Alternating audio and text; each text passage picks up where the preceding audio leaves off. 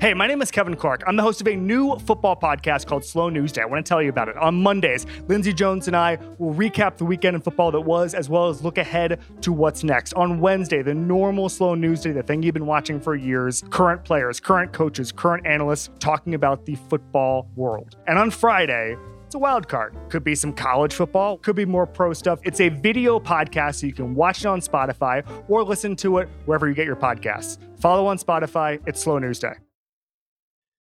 It's the Full Go presented by FanDuel. The second half of the N B A season is here, and you can bet on the action with an assist from FanDuel, America's number one sportsbook.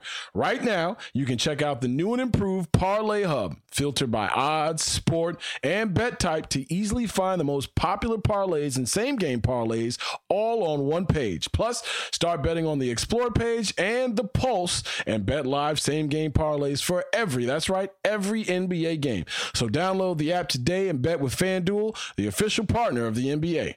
The Ringer is committed to responsible gaming. Please visit the ringer dot com slash R G to learn more about the resources and helplines available, and listen to the end of the episode for additional details. Must be twenty-one plus and present in select states. Gambling problem? Call one eight hundred gambler or visit the ringer dot com slash R G. This episode is brought to you by Lululemon. Guys, if you're ready for a new pair of pants, try one of Lululemon's A B C pants. They're made to make you look and feel good. And there's lots of different styles to choose from. My favorite, because I walk around L A every day, I like the joggers. I'm not jogging, I'm just walking fast. But if you're working out, I would try them out. And if you want something a little sleek, maybe business-like, maybe try the A B C Slim Fit Trouser. But I am a joggers guy. I just, once COVID happened, I was just like, I'm, I want to wear jogging pants and joggers and all kinds of soft pants as much as I possibly can, especially when I'm working out. Ultra comfortable and versatile. A B C pants are really in a league of their own. Buy a pair right now at lululemon dot com. Chicago everywhere. Check it. It's not enough Chicago. We just don't have enough Chicago people. Jason Goff is here. Well, I'm at Full Go. The Full Go podcast. The Full Go. Bears, Bulls, White Sox, Cubs, and Blackhawks. Our man, Jason Goff. Three times a week with Jason Goff. His mood is elevated. He is feeling good. Jason, I'm loving the Full Go. Love the Full Go. The Full Go. The Full Go. Welcome to Full Go with Jason Goff. That is what I'm talking about. Talking about. What up, world? You're listening to The Full Go with Jason Goff, presented by The Ringer, a Spotify original. Yeah. yeah. Hey, man, this is uh, this is quite the sports night. At least for me, it was. You know, what, what episode is this? one fifty-nine. Ah, shout out to episode one fifty-nine of The Full Go podcast. Of course, I'm Jason Goff.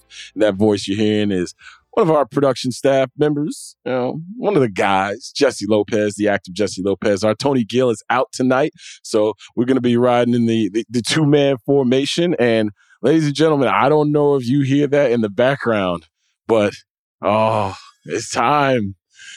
It is time.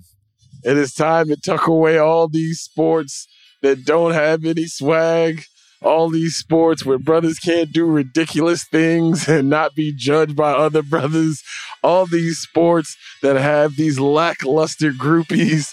All these other sports that won't bombard you with all the excitement on a Christmas day as the unofficial opening of the season. Yes, ladies and gentlemen, the N B A season, well, preseason is upon us. All right, let me cut this foolishness now. There are a few things worse than N B A preseason basketball, so shout out to tonight being the night that I consumed three and a half hours worth of Bulls preseason basketball against the New Orleans Pelicans. Hopefully everybody out there is having a great uh, day, night, evening, walk, stroll. Shout out to the people who um, who listen to this pod while they're, you know, running their errands or getting their groceries. Hey, let me tell you this too. Shout out to roadside assistance people, okay? Had a little bit of a car issue. Uh, apparently, the the battery, um, what is it? The oh, the holder for the battery wasn't fastened well enough. Like the you know, wherever the battery plugs up to the rest of the car. I don't, you know, like I'm the not, actual I'm, connections or like something yeah, like that yeah. keeps the battery like. Yeah, the, the the the casing for the battery, right? Like, you know, the, the where the corrosion happens on the battery, where you you got to pour the shit over it to make it dissolve in some weird science experiment. Yeah, that, I know what you're talking things. about. The, I, it's leaving my mind. The, well, the, the correct well, word. Well, I'll, I'll get off of it so we can sound like, you know, two greater That's, men I'll than we actually are. It. Yeah, no, nah, leave it in there. Shit, I, I don't. I, I make no. I cast no kinds of uh, claims to being anybody's, uh, you know, mechanic or fix it dude. Only thing I know about cars is the ones that I like, and, that, and that's about it. I, I will cut a check to get it fixed. You know, shout out to my Uncle Greg. Uh, back in the day when I used to buy radios for, for my cars, and he used to install them, and it'd take like six hours every single time, but it would be in my grandmother's garage, and it would be like a fun event because it was like, oh man, I can't believe you could do this, and I can't wait to leave here having not paid anything for it because you take this as a challenge. So shout out to my Uncle Greg, uh, who's who's an accountant, by the way. It's not like this dude was out here busting his knuckles, you know what I mean? Like he, he's, he just loved doing that kind of stuff. Not me. No, no, no, sir. The most I will do is change a tire. And at this old age, I'm going to call somebody to change the tire. So shout out to the roadside assistance people, because I got today, I got a roadside assistance dude who I got like a few weeks ago when my lady actually, uh, her car gave out. You had the her, flat tire. Oh, Steve. Yeah, on this, on the Stevenson. Yeah, yeah, yeah. So when he texts, or when he called and the number was in my, my my contact, I'm like, wait a minute, was this some drunk night when I was hanging out with a bunch of mechanics and all of a sudden one of them just hit me up and happened to be the dude that's going to help me out? But it just happened in this big, crazy city of ours that I ran into this gentleman twice. Go invite him out to a Chicago Bulls game before the season is out, because he not only did a terrific job, but he, you know, he, you know, in times of need, when you're that vulnerable and people actually not only do the gig, but like treat you like a human and just are cool about it, I, I appreciate that. I'm the guy who tips extra, extra for service. Uh, and especially when it's a service that you really don't have to put too much into, you can just do it and be an ass and just go about your business. This dude wasn't that. So shout out to all the people out there who are helping people out, all the roadside assistance people. Shout out to all the dispatchers. Shout out to all the tow truck drivers, all the guys and girls out there doing the gigs that that we need to uh, not only stay safe, but to keep this thing going. So uh, appreciate all of y'all. But yeah, man, this was quite the night. As we are taping here on uh, Tuesday night, this was quite the night of sports, right? We you got you got Aaron Judge hitting his sixty-second home run, which I maybe I have been kind of withdrawn. I've been listening to the New York, New York podcast. Shout out to our guy John Yastrzemski. Uh, but maybe I've been kind of withdrawn. But the A L record is like. We conjured that up and made that a thing again, apparently, because I'm seeing all, uh, he set the record, and I'm like, wait a minute, did Barry Bonds not exist, or what it's are we doing? Very, we... very, very, very, very, very tiny font, A L. Yeah, everything yeah. else isn't big, but the A L oh, is like size three.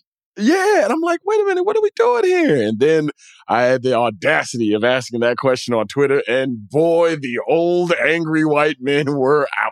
They were on my black ass. How dare you? If the A L record is, is hollow territory. Shout out to Chris Collins. I'm not talking about you, Chris. You're my man, fifty grand. But shout out to, you know, not shout out, but how dare you?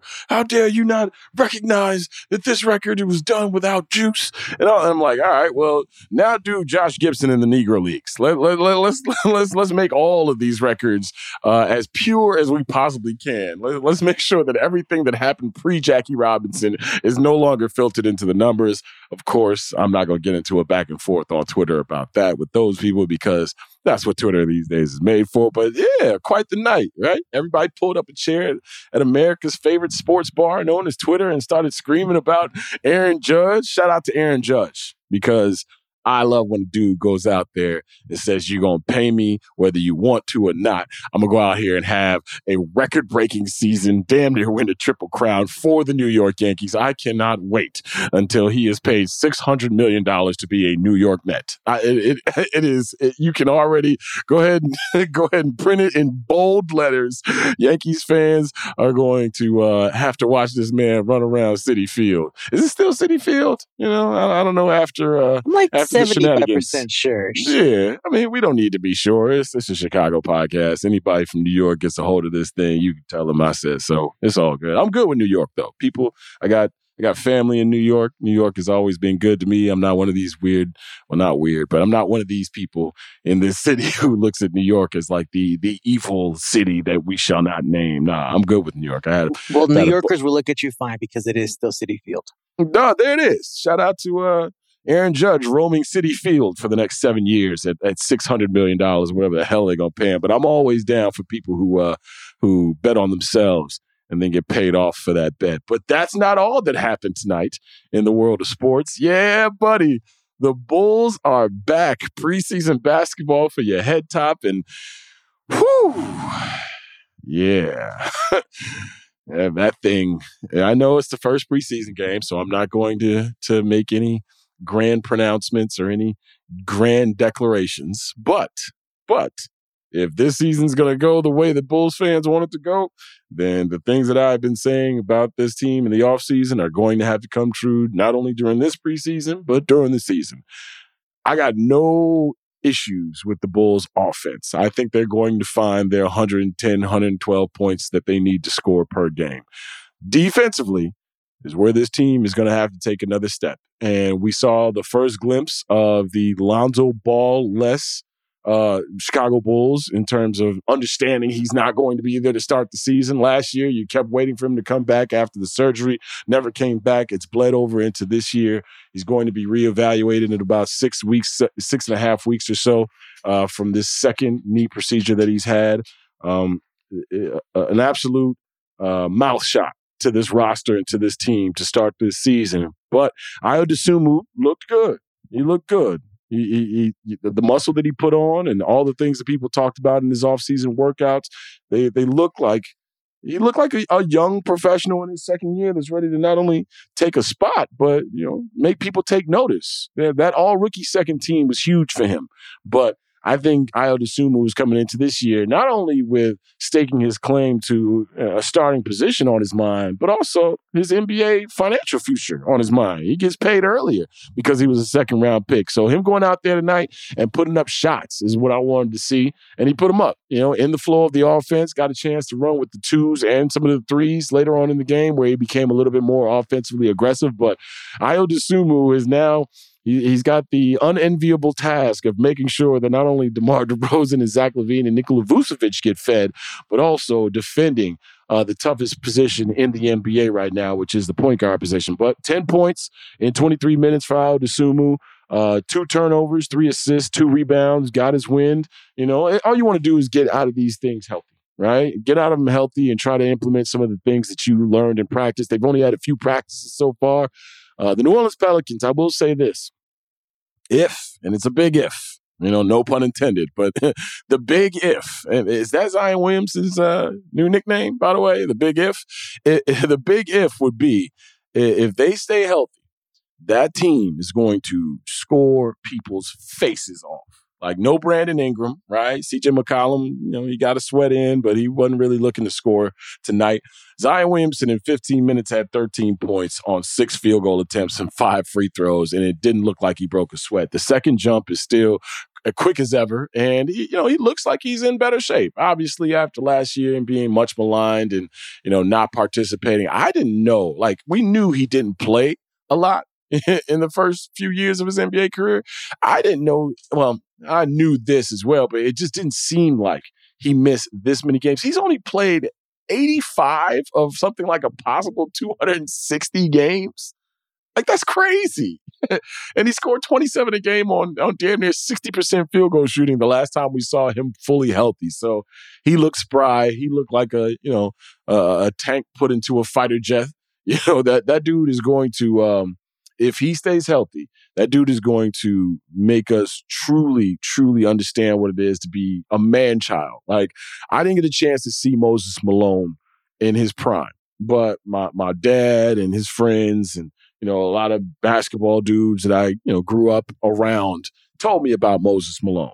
And for everything that I heard about Moses Malone, I kind of get those vibes about Zion Williamson. Now, don't get me wrong. Like, you, you're not dropping Zion Williamson on a team and all of a sudden they're becoming a championship contender, because that's exactly what happened with Moses Malone. Like, Doctor J was moving and grooving for years, him and Mo Cheeks, right? and, and, and all of a sudden, You, you, you get Black Jesus dropped in into Philadelphia. Next thing you know, they're, they're out here winning championships and the famous fo-fo-fo saying. So um, the, the Bulls, and listen, Stan Van Gundy actually said it in the first part of the doubleheader tonight. By the way, the, the the N B A being back on T N T and then me flipping on and not seeing Charles and Shaq and Kenny and seeing Brendan and, and Channing, right? And I'm like, wait a minute, did I turn to N B A T V? But they were on an N B A T V set. They did themselves a fine job. Shout out to those dudes. And, and, and I, I'm like, all right. You know, we're back. Stan Van Gundy is out here throwing out jokes. My man Jared Greenberg from N B A T V, I did some work with him on N B A Radio on Sirius X M back in the days and shot him a text, always looking good out here. It's just good. It's just good to see uh, the game back, right? And it's good to start to have these things run around your head like, how good are the Pelicans going to be? Or, oh, does Tom Thibodeau have a young team that he could do something with with the New York Knicks? You know, Jalen Brunson out there running around in that first game of that doubleheader. But Stan Van Gundy, to me, the most important part for a Chicago Bulls fan was Stan Van Gundy ran down the list of teams in the East while he was trying to slot where the New York Knicks were going to be. And he went through every team that we've mentioned that might be ahead of the Bulls this year in the Bostons, the Philadelphias, the Milwaukees, the Brooklyns of the world, Miami, Toronto. And then he got to Cleveland, and then he got to Atlanta, and then he mentioned the Knicks. And I was like, uh, at some point here, somebody going to have to mention the Bulls, right? And then the conversation was over. Like, I don't know if it was an oversight, probably was, but I was like, oh, oh damn, y'all, y'all think the Bulls just not going to make the playoffs or the play-in tournament. Okay, all right, cool. Crazy part is, this team could finish anywhere from four to nine, you know? Or ten, because if you can finish nine, you can finish tenth in the East. And that spread can only be about three games, three and a half games. Every single game that the Bulls play in the Eastern Conference this year, there, there will be no nece- necess- necessity, I should say, for a wake-up call or, uh, you know, a, uh, a reset. Like, if you don't understand what every game is going to be in the Eastern Conference this year, then you haven't tuned in to the offseason transactions. You, you haven't heard the chatter about what the Eastern Conference is supposed to be.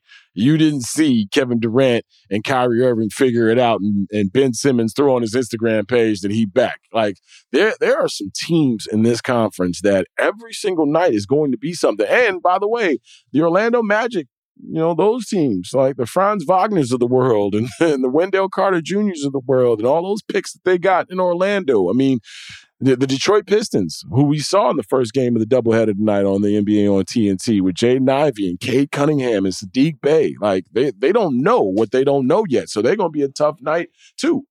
Like, I don't see I don't see an easy game on the schedule for an Eastern Conference team this year. Unless you out west and you running into the Sacramento Kings or somebody like that. Even the Indiana Pacers who are trying to figure it out, you know, as they rebuild that roster from the double big look that they had, Miles Turner and Domantas Sabonis. Obviously, Domantas is in Sacramento now. But this um, this Eastern Conference, if you're a Bulls fan, it's okay to, to say to yourself, you're going to find out what you got. The expectations are high, and Arturas Karnisovas said he wants this team to do better than they did last year, which means they got to win a playoff series, right? If that's if that's what I'm reading into correctly, and if that's the case, then you better you better be one of these top four teams because if you six seven, you know, somewhere around there, obviously you don't want to be in the play-in tournament, but if you six seven or eight, you're gonna be running into Philly, and Brooklyn, Milwaukee. And, and who knows what Boston's going to be with the coaching situation and how Jaylen Brown feels. But this team, when healthy, is going to, to have to play a level of defense that um, that they were used to for the first half of the season last year with Lonzo Ball. But now you have to get used to him not being there and understanding that this is the defense you got, right? Like, yeah, it, I talked about it on Media Day, uh, the pod after Media Day. Bulls fans, Bulls players, and the Bulls organization, everybody outside of Lonzo Ball has to go about this thing like Lonzo is not going to play this year. And I know that the, the, the prognosis is not that, but defensively, I, this team's going to have to key in as if he's not walking through those doors this year. not waiting for that respite of when we get Lonzo back, we know this, there'll be an uptick in the defense.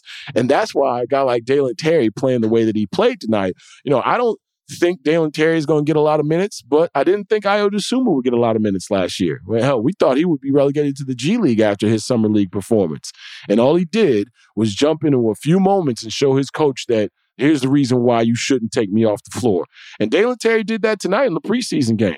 Uh, it, it was garbage time for a lot of it, but he played with a, not just an intensity, but um, an activity level and, and a motor that is undeniable. Now, him playing point guard in high school a little bit and him playing a little bit of ball handling position at Arizona is going to come in to play nicely, because tonight you saw it. You know, it's not a guy that I'm thinking is going to set up your offense when the ones are out there, if he's running around with some of the twos, but he's not a dude that is adverse to, you know, finding somebody. He had a terrific no-look little bounce pass as he was jumping. I'm not a fan of the jump pass, but, you know, get it off the way you got to get it off.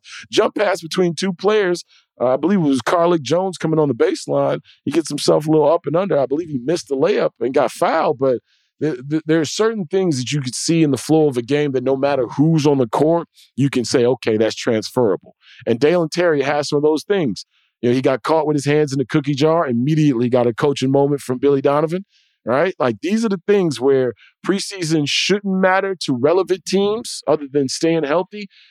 This team also has to have this guy come along in a way where, if you don't notice, the Bulls have kind of like this second core, the, these this group of young players that they have to and are trying to develop right now. You got Patrick Williams, who's the first pick in this regime's tenure. And you got Ayo Dosunmu, who's a terrific pick, right, from last year. And then you got Dalen Terry from this year. So if you look at what Arturas Karnisovas and Mark Eversley have done in their time, their short time here with the Bulls, is go get athletic wing defenders, guys who are willing to do whatever it takes, guys who don't necessarily need the ball in their hands to be effective, and put them around the guys who need the ball in their hands. And speaking of, you know, tonight was the night where I was expecting to see, well, I don't know what I was expecting to see out of Patrick Williams. And early on, uh, I thought he was semi-aggressive. Right. But these are the games where I, I, I'm happy if Patrick Williams is out here taking the ball off the rim, running it up the court and forcing the action, which he did a couple of times.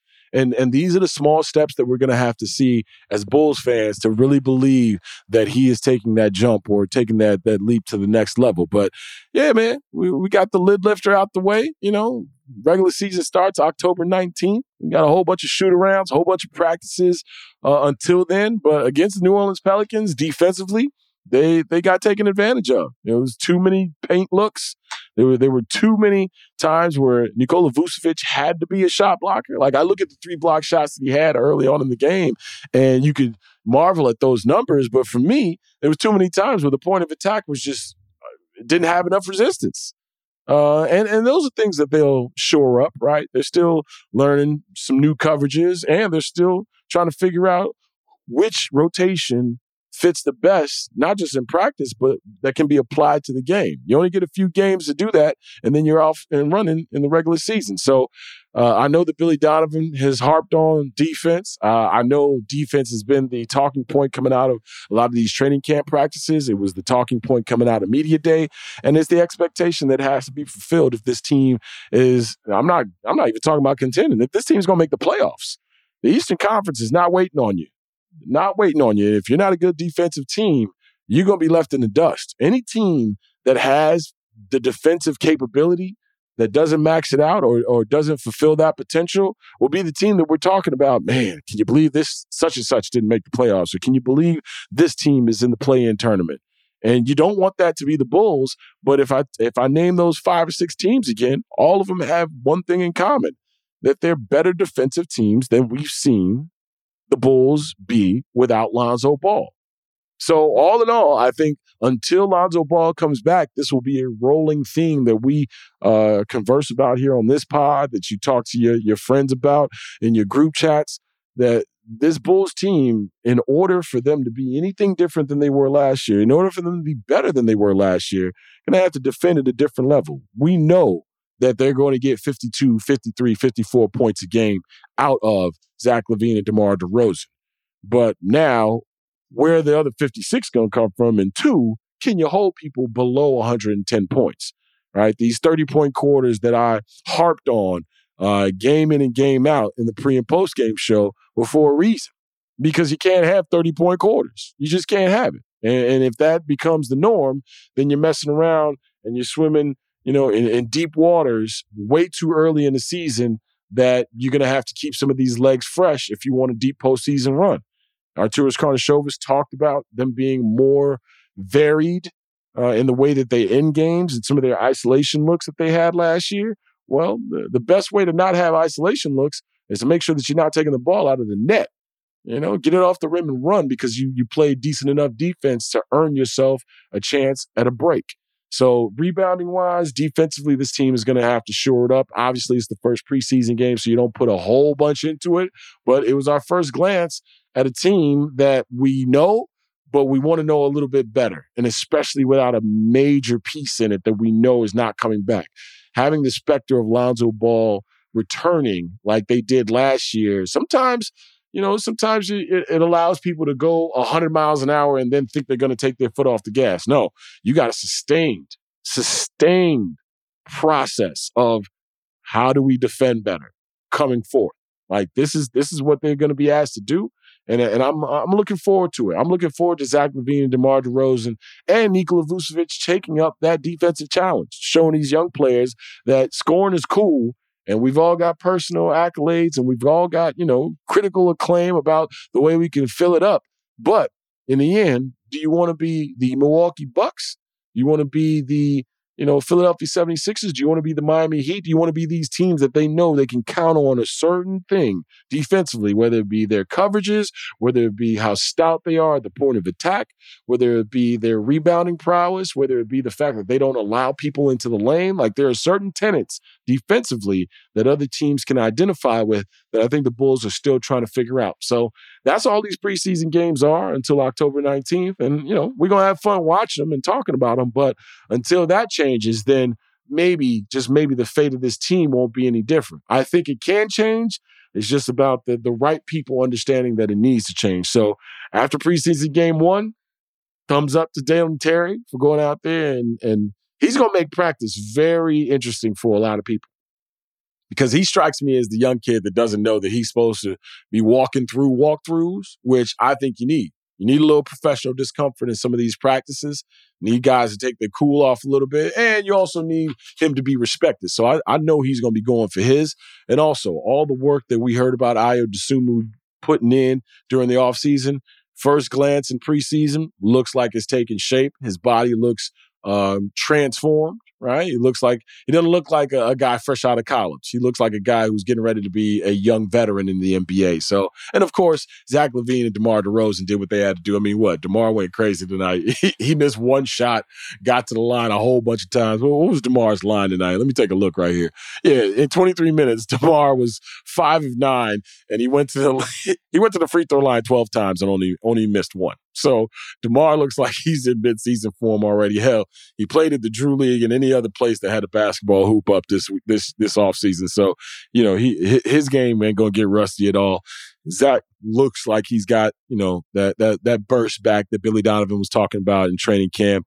And, of course, Ayo Dosunmu, right, being the the consummate young professional that we were introduced to last year and carrying that over into his first professional offseason. So uh, there was some good, there was a whole lot of bad, but all in all, uh, we're going to be singing the same tune. If the Bulls don't defend, we're going to to be uh, in for a, um, uh, I would say, an underwhelming ride.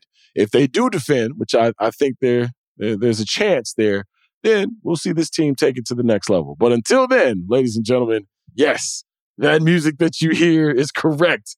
The N B A is back. Not officially, not officially, but it's back just enough. Yeah. Oh, yeah. Uh, uh, uh, uh, uh.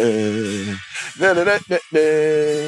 The N B A is back. Na, na, na, na, na. We can't stop talking about the baseball teams. Na, na, na. We'll be back with more of the Full Go with Jason Goff after a word from our sponsors. What up, world? It's Vic Spencer, and you're listening to The Full Go with Jason Goff, presented by The Ringer, a Spotify original. What made the, the sports night more special is I believe that I have seen, and we all saw, the number one pick in the N B A draft. If he chooses to not dribble a basketball again for the rest of the year, is is Frank Wembanyama, seven foot four, shooting Victor. Step back three. Oh, see, I already fucked up. Victor Wembanyama. Frank is his cousin. Frank is his homeboy. I was wondering we got Frank. Yeah, put him like, on. It's yeah, not Scoot, because yeah, yeah. Scoot's the yeah, guy. yeah, yeah, Scoot Henderson. Yeah, Victor. Victor Wembanyama. Yeah, this man is seven foot four, shooting step back threes and and and dribbling with with ease and fluidity. Man, hey man, the Oklahoma City Thunder have forty-two first round picks in the next three years. They are about to trade all of them for for number one. And a chance at, at you know, Frank Wembanyama's cousin, Victor.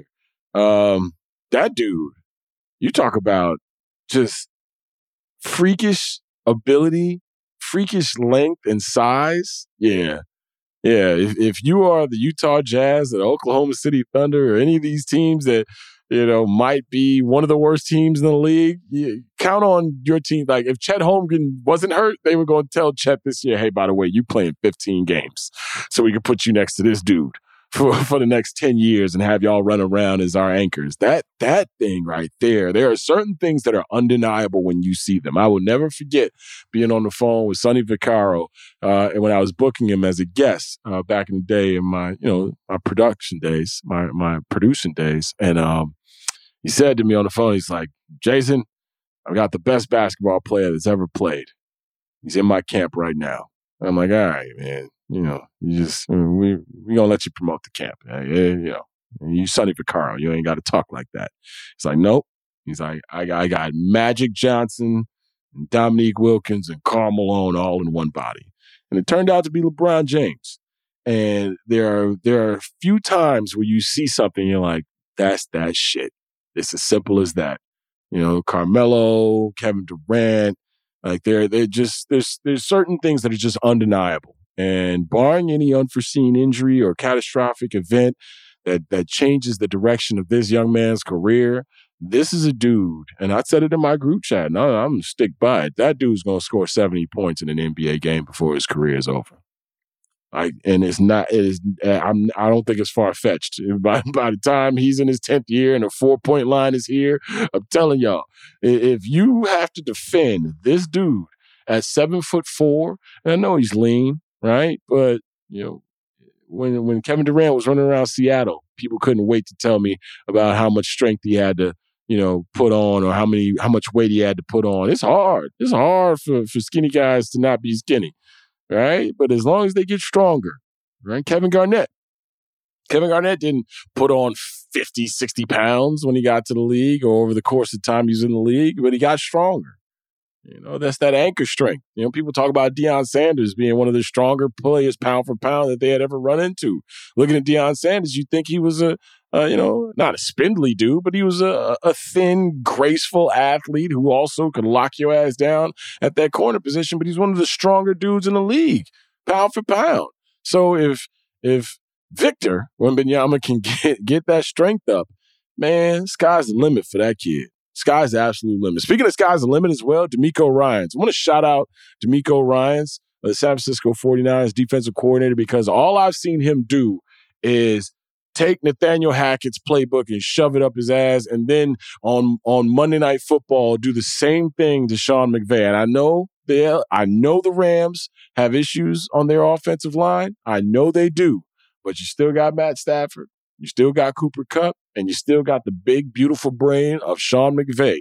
And all DeMeco Ryans did was take a second-year safety who apparently wants to be the Defensive Player of the Year. My man Hufanga, who, who, who, you know, jumped off the tape in the San Francisco forty-niners Chicago Bears game, went out there on Monday Night Football and told everybody who he was once again. Like, I don't know too many safeties that are playing the level of football that he's playing right now. And that's where Eric Armstead in and out the lineup throughout that game last night, too. And Nick Bosa as well. I mean, DeMeco Ryans, for all the talk that we talk about offensive gurus and these young offensive talented play callers who went to these liberal arts colleges who, you know, can't wait to, to, you know, put their exotic play calling to the test on the N F L level. Yeah, there's some defensive dudes out there that's doing the same damn thing. Some of them ha- actually played in the league, which I know a lot of people don't like to put stock in, but relatability and, and looking players in the eyes and knowing what they've gone through does matter at times, as well as being able to coach some football. DeMeco Ryan's been doing that now for the last couple of years. And the fact that he didn't get that Minnesota Vikings gig might have been a blessing in disguise going forward for him. Because if the 49ers perform like they performed last night and like they performed this season so far, that team shouldn't be, they shouldn't be where they're at. If if you, for all intents and purposes, you trade up and you, you draft a quarterback, you give up a lot to do so, you move on from a quarterback who, you know, did his fair share of winning, just couldn't get you over the top, but he's still a young dude too, and and you're the offensive genius in, in Kyle Shanahan. Yeah, the defense has been saving their ass for the last couple of years. And and uh, DeMeco Ryan's, I'm sorry, you don't point to anybody, point to him. Point to him the same way you point to the, the Matt LaFleur's of the world, the Zach Taylor's of the world, the Nathaniel Hackett's of the world, hell, the Matt Nagy's of the world. There's a lot of coaching trees out there where we're like, oh, this guy coached under this great offensive mind. Well, guess what? You show me the great defensive minds that, that the DeMeco Ryan's is coached under, because I want to know who those guys are too. Yeah, so shout out to the 49ers and what they did to Sean McVay and that L A Rams offense, that that reigning Super Bowl champion offense. I know the offensive line is messed up, but that's still Matt Stafford, and Cooper Kupp is still out there.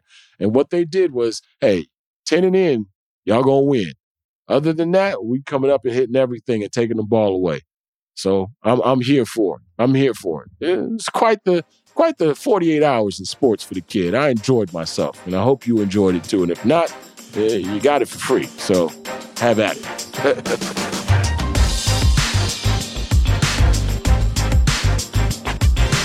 All right, coming up next is a friend of the program, a guy who was involved in the program, and then he went on to bigger and better things with his life. He is Chris Tannehill of six seventy The Score to break down what has happened with the Chicago White Sox in the last couple of weeks and this exit presser, the retirement press conference for Tony La Russa and what Rick Hahn had to say.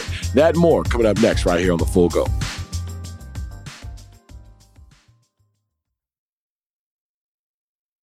Sox Talk with Jason Goff on the Full Go. And the Sox are winners in a thriller. Brought to you by The Ringer, a Spotify original. So, what'd you think of uh, Monday's press conference as a White Sox fan? Because I didn't get a chance oh. to catch it live, but from what I heard, he can't really put it on the manager because that then that'll be him putting it on the owner. So in, in oh.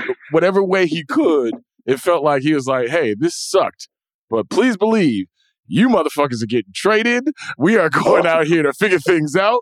You know, this is unacceptable. Like, I heard a whole bunch of stuff from Rick Hahn. It seemed like he was talking to Jerry Reinsdorf through the players. Like, his angst was felt, and he understands and what White Sox fans. Yeah, right, right, right. Jerry, Jerry was talking to the fans and the players through Rick. Like, you know, it's it's incestuous. You all know how it goes down with the White Sox. Like, I don't know. Like, in terms of the press conference itself, like, you know, there was some White Sox bingo going on. So some of the typical stuff you see at a White Sox press conference, you know, you had the, hey, we're not going to throw money at this problem now. Like, okay, all right, bingo right there. Right. Um, right. You had the pseudo accountability where Rick Hahn said, like, if he felt like he wasn't doing the job, he would step away. Like, who would ever do that? Like, let's be real, folks. I mean, if everyone else got bad at their job, would they like still like no. say, yeah, no. you know, I'm out of here, you know? Sorry, especially guys, in know? that organization. Well, especially with that ownership group, I should say, you know? And especially in baseball when there's only thirty of those jobs, right? So, like, yeah. you had a couple of those things in there that, you know, on the White Sox bingo card that, of course, you had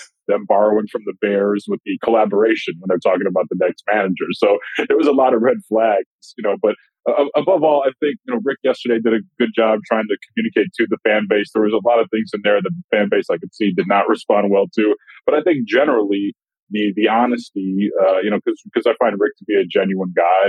And, mm-hmm. you know, he, they were serious about some of the failures from twenty twenty-two and how they were all going to wear those going forward. I think they said collectively it was their most uh, disappointing season in their careers, you know, which is, you know, there's a, a lot of of uh, background with, with White Sox. They, they've all been there for so long. There's been so many disappointing teams over the years, but you know, they, they said it was the most disappointing in their careers. So, you know, there, there's a lot to chew on there from that press conference. And I, and I know you alluded to the potentially moving guys. And, and I'm going, going back to what I said earlier about not throwing money at the problem. Like, they've already got, I think, one hundred sixty-five million dollars on the books for next year.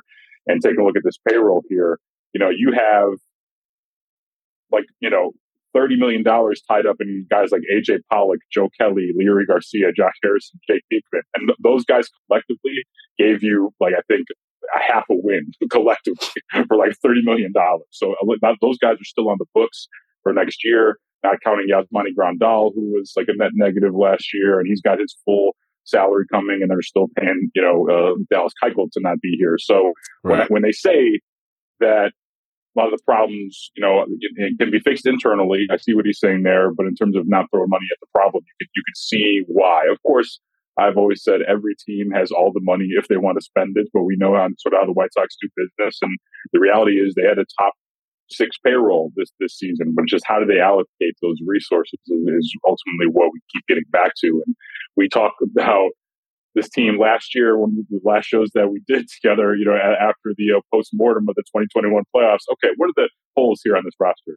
Right fielder, second base, second backup base. Catcher. It's like, right. okay, now you need both of those things, but now you may need a, a full-time catcher. You right. know, you don't need the backup. You have the backup right. now probably in Stevie, but what are you going to get from, from, from Grandal? But the, the trading guys is an interesting proposition when you look at this roster, because if you're a Sox fan and there's anything you like about the twenty twenty-two Sox, uh, get used to the fact that you may not see those players next year, whether it be Jose Abreu, who they could just let walk. I'm sure we'll get to that in a little bit, but you look at someone like Eloy Jimenez, who probably has the most amount of value that you would get back in a trade. Like, are you ready as a White Sox fan to get used to what this team could look like without Eloy Jimenez? You know, so they're going to have to make some really hard decisions this offseason. Like, this is not, I talked to a lot of people uh, who watch baseball all their lives, and they're like, man, I don't know how you fix this thing. I wouldn't want to be in charge with how you fix this thing. But luckily, we have the White Sox brass that's in charge of it all. So you just have to sit back and hope you get a little bit of luck along the way, I guess. I'm glad you mentioned Eloy Jimenez, because it is it is until very recently that I have thought about him not being a White Sox player. And, you know, the chatter's been going on this year a little bit more. And, you know, four years, Tanny, and three hundred fourteen games. That's not going to cut it. You know, if you can't get one fifteen, one twenty plus games out of a guy that you're counting on to be uh, a primetime bat for you, then really, what are you counting on? Right? You're counting on his replacement having to play, you know, damn near half a season these last two years. And uh, the, I, I, I hate to ever get into guys' shape, right? But even when Carlos Rodon was a little, a little heavier, a little pudgier, Carlos Rodon got back in the lab, changed his body up, and all of a sudden, Carlos Rodon started to reach that potential, even through injury last year that we saw.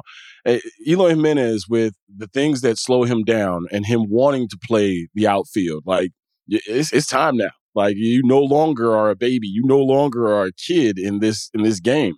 You are a young veteran. So, and on top of the fact that he played and hit as well as he did, you know, after the White Sox kind of were floundering, his stock to me would be up in terms of turning him over and getting some things back from that you can kind of disperse throughout the the squad. How, how where are you at right now on Eloy, and how far off base am I?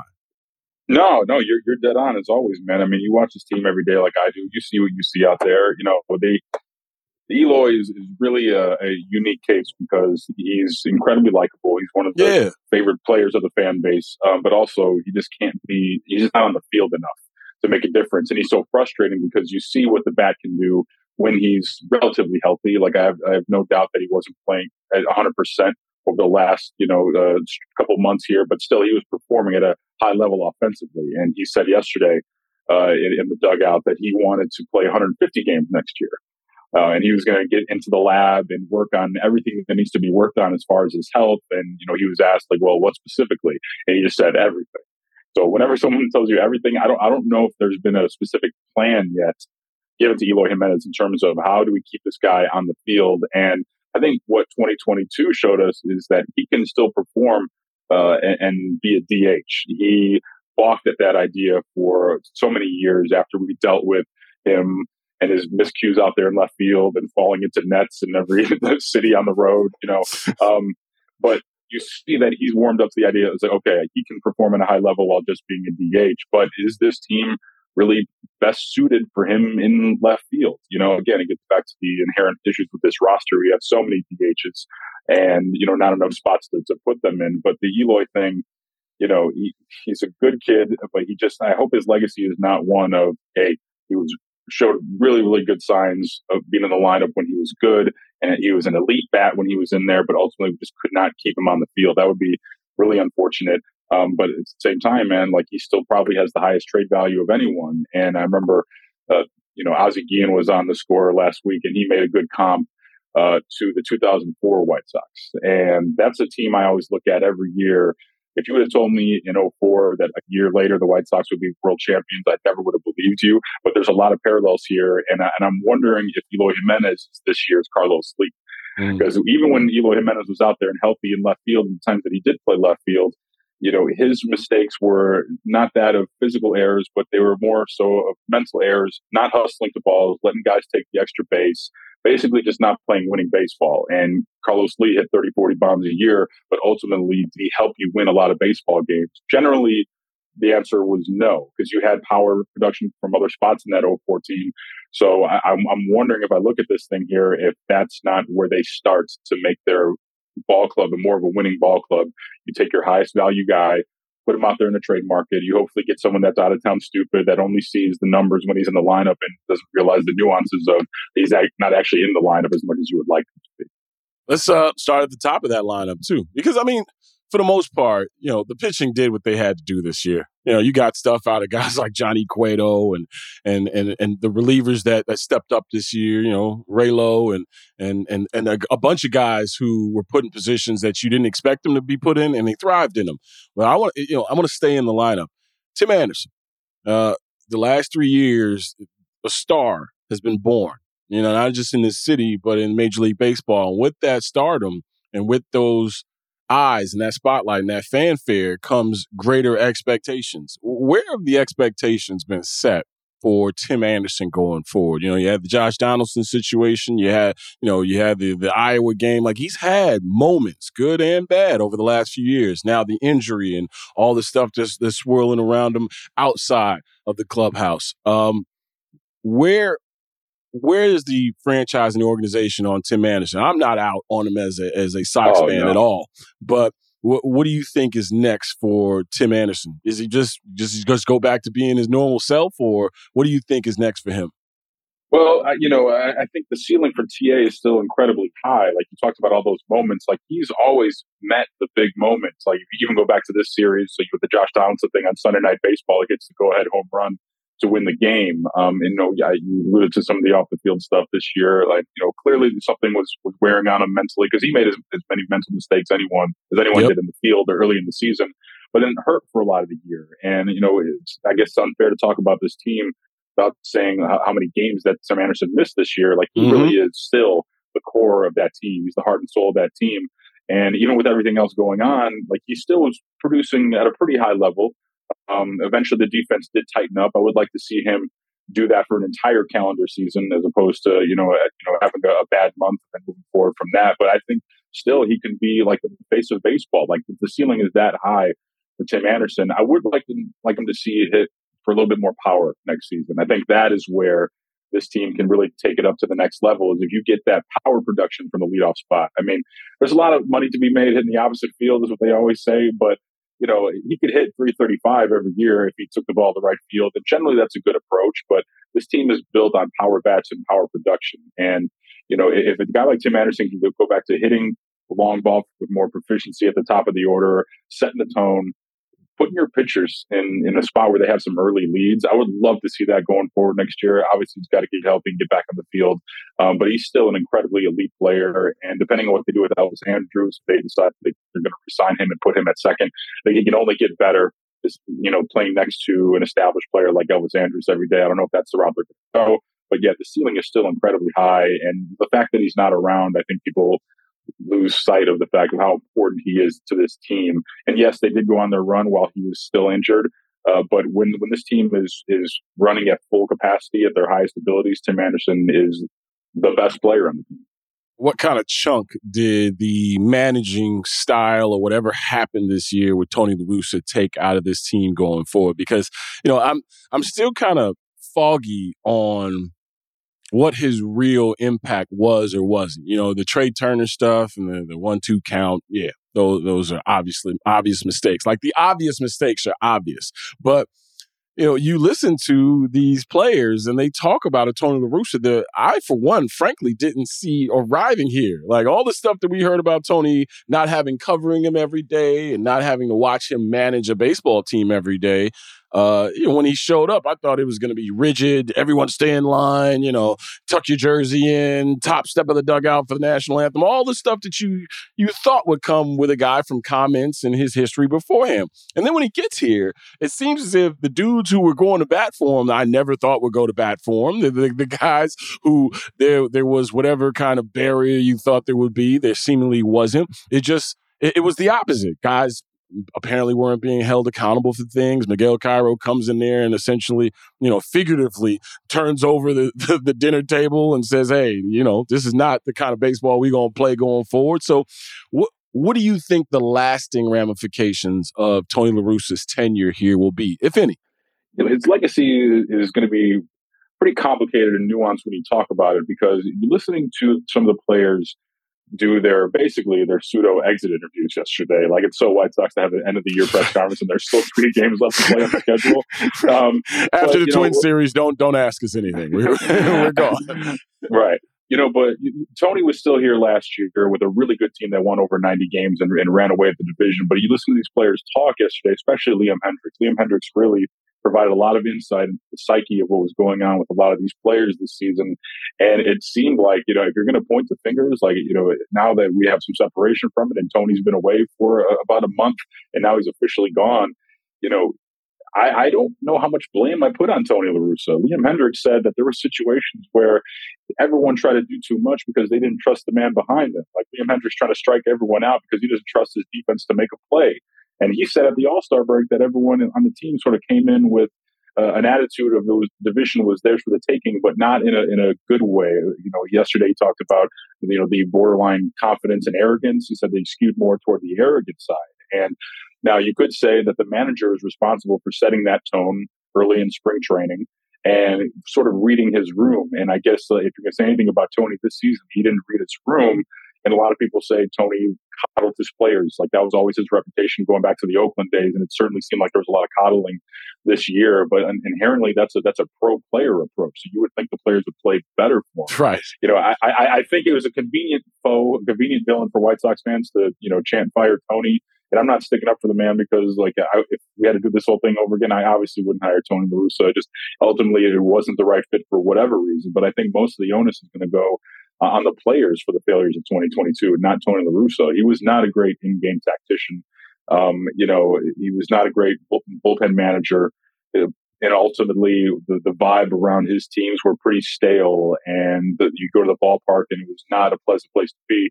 So, you know, I, I don't know how many of, how many of those things you can put back on the manager, but it's a top-down thing. Like, when that's the the, the forward-facing face of your franchise, like, it's hard to get excited for that. But still, ultimately, it's totally on the players, I think, for, for their underwhelming performance this season, because they were the hunted and they didn't know how to respond.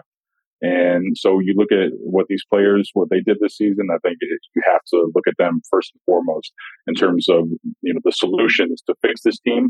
It's not just going to be a one thing, a one-shot deal here where you fix the manager and all of a sudden these players are going to get better. I think these players are going to have to look inward this offseason and really have to do some soul searching. And, and everyone, those guys in that clubhouse, are going to say, okay, what do I have to do to get better for next year? What didn't I do? Because it was actually pretty sad yesterday when you looked at the response, because all the players were there for Tony and everyone said all the right things about him after the fact. You didn't get many leaks over the course of the season about, hey, I really don't like playing for this guy and he's old and he sucks. And, you know, right. We really could use a different vibe, even though the team was screaming for a managerial, managerial change all season. Uh, you know, when you just look at them play. But mm-hmm. It was kind of sad because he's this guy who, you know, his last gig, his retirement gig, so to speak. But still, his players know they didn't do everything they could, possibly could have to, you know, give him that storybook ending that every White Sox fan wanted. And maybe they didn't want it with Tony La Russa, but if you would have said he'd be hoisting the commissioner's trophy, I think people would get used to the idea of Tony La Russa being the manager. So but yeah. ultimately, it's on the players, man. Yeah. Um, speaking of a, a guy that you mentioned at the top of this conversation, if these are the last few days of the Jose Abreu tenure in Chicago White Sox colors, um, how do you how do you sum up his career? And um, do you think he'll be back? Um, I do think he'll be back. You know, I think Andrew Vaughn is one of those guys that I would have looked at trading when he was at his peak value, which was before he ever hit the major leagues. You know, that was like a, a piece screaming to me, like, whatever help you may need here on the major league level, this is your best opportunity to, to take a shortcut to, to, to those steps and those player acquisitions. But things are complicated, right? Because he didn't really get a chance to play at all, you know, during the COVID season of twenty twenty, and then he's ushered up direct to the big league level, able to play the outfield, um, you know, relatively well for a guy that hadn't played there in twenty twenty-one, and then you see him in right field this year, and you know, but ultimately the bat has been pretty underwhelming. Like, the O B P is not where you want it to be, the power numbers are not where you need it to be. Meanwhile, Jose Abreu was still your best player in terms of performance overall for the twenty twenty-two Chicago White Sox. He showed no real signs of slowing down, except he's another guy whose power numbers also went down. Um, so I think he'll be back because, you know, he's uh, the his own worst uh, agents in all of baseball, because he was pretty much signed. Like, they, he may even defer his uh, minuscule salary for next season uh, and free up some payroll, like an N F L contract maybe. But you know, he's still a guy. You know, he's the modern day Luke Appling, man. Old Ace of Pain's out there. He plays through everything, all the injuries. Uh, still a gamer. Like, you know, I've always had my you know questions about, do the White Sox have enough in-house leadership in, ter- in terms of their player group? And everyone still defers to Jose Abreu as the quiet leader.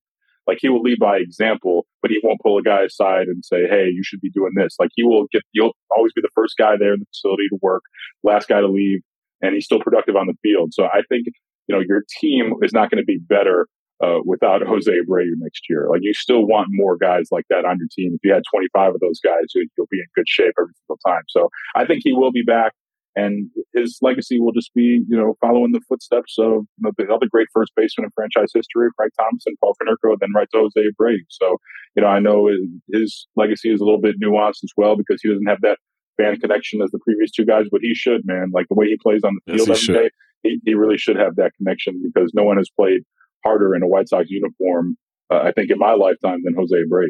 Yeah, and few guys land with the kind of fanfare and hype that he landed with, because usually, you know, we get a chance to see somebody in their minor league numbers, or, you know, the, the scouts, scouting reports of them as a young player, and, and kind of trying to progress on how they'll figure out the, you know, the major league level. This dude landed and hit immediately and, and never really stopped hitting, and, and, and plays a damn good first base over there as well. So um, lastly, and I appreciate your time, my guy. Um, The uh, manager, you know, I've seen uh, names like Carlos Beltran and Chris Getz and Jim Thome and Bruce Bochy and A J Pierzynski and and Ozzy, who I saw somebody say, hey, wait a minute, Ozzy's been out of this thing for a decade too. Like, what's going on now? Um, that obviously ain't happening.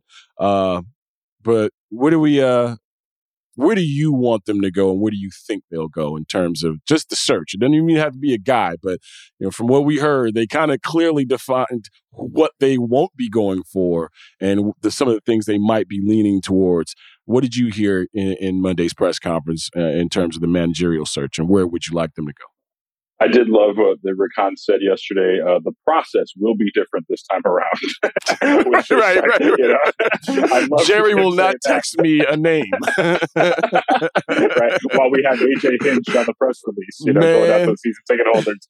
Um, I, you know what? I, ironically, you know, I don't think the manager next year is going to matter all that much, because I generally don't think they matter. Um, even when Tony was at his worst, they still were able to win ninety games with him as your manager. I think what they can gain most during this offseason is what Rickon, you know, mentioned as the outside opinions. You can gain a lot of intel about your organization. It's kind of, your Sox organization is kind of in shambles right now in terms of the way people look at it, I think, at least the way I look at it. Like, you know, they don't really teach fundamentals. You know, they, they, they aren't really churning out the prospects to help fill those gaps where you, where you need depth, you know. So I think you can gain a lot just from the interview process this offseason. Like, I, I think they should bring in everyone and anyone and just say, hey, man, what do you think about our organization? What do people say about us? Um, you know, so, but there's a lot of good candidates on this list, but ultimately I, I think it's still up to the players next season to perform to the back of their baseball card and, and make this next manager look good. But, you know, Rakan mentioned they did want someone with uh, recent success in a winning organization. Now, I don't know if he specifically meant having a managerial job or just being manager adjacent, being a bench coach, being a first base coach, third base coach. So, you know, I, I think they'd be open to that. Like, you know, Joe Espada is the name who's been hot for several years now. Like, you talk about a guy, uh, Puerto Rican descent, so you have the Latin influence, and he's been, he chose to, to stick around and ride it out with Dusty Baker uh, when he was floated out for other jobs, you know, after A J Hinch left, you know, so he's been in the mix for a while for the managerial candidates. I wouldn't hate that because the Astros, you know, if Joe Spada could bring the Astros drafting and development team with him, that would be great, you know. So, but in terms of a, of a guy, the Astros always play fundamentally sound baseball, and everyone who comes up through that organization and plays at the major league level, they seem to fit in seamlessly. So you you want to get some intel, and I think a guy like that would be a, a decent leader. But, you know, uh, another name to look out for is Freddie Gonzalez. Freddie Gonzalez was uh, on the bench uh, with Brandon Hyde's Baltimore Orioles. That's another team who's who's on the come up. And you, I just love the way they play baseball. So that they, they need to really just get someone who's going to bring a, a hardened edge to this team, I think, and get them to play a, a little bit more, uh, you know, the hockey term blade was a little more greasy. You know what I mean? Like they, they, they, they, they, they, I think they've been hardened by twenty twenty-two. Now they just need to play like it in twenty twenty-three, I think. So any of these names would be good. You know, you talk about Sandy Alomar was a game. I'm still trying to figure out what is it about Sandy Alomar that people don't like, because he's, he's been talked about uh, as an ex-manager for like ten years, but then he kind of stopped hearing his name. Yet at the same time, he's a guy that's still good enough to be on Terry Francona's bench and fill in for him when he's got health issues, you know? So maybe it's just a situation where he's, you know, healthy there. They, they must want to keep him there. Tito's used to like him a lot. So that's a name, you know, you talk about a guy that's had the experience because he's done the job, albeit sparingly, but he's done the job and he's been, Uh, winning adjacent, especially to your your division rival. So if you can, you know, gather some intel from one of your division rivals and a guy who has ties with the White Sox organization, don't forget. So that's a name to look out for. Like, you know, I, I don't know what, what's what's going on with Sandy Alomar and why he hasn't gotten the job, but I, I think ultimately, like I said, it doesn't matter. Gather as much intel as you can about your organization, and and I hope they take notes, man, because they've got a lot of work to do here. Uh, but there are a lot of good candidates, but ultimately the answers are in that room currently. It's not going to come from an outside source. Yeah, anytime a guy isn't getting a gig that he's primed for, I uh, I, I let my N B A Spidey senses take over, and a lot of questions start to get answered for me. You know, I mean, like, and anytime some dude is like, "Hey, man, everybody loves this guy," it's like, "Wait a minute, why is he getting hired?" Eh, you start to, yeah, you start to try to figure things out. Shout out to Sandy Alomar Junior though, by the way. Yeah, yeah. Well, um, but it's funny though because Bob Nightingale mentions Carlos Beltran as like the perfect fit. I think this is what how he worded it, but it's like, how so? Like he hasn't been a bench coach anywhere. He was going to be the Mets manager until they found out.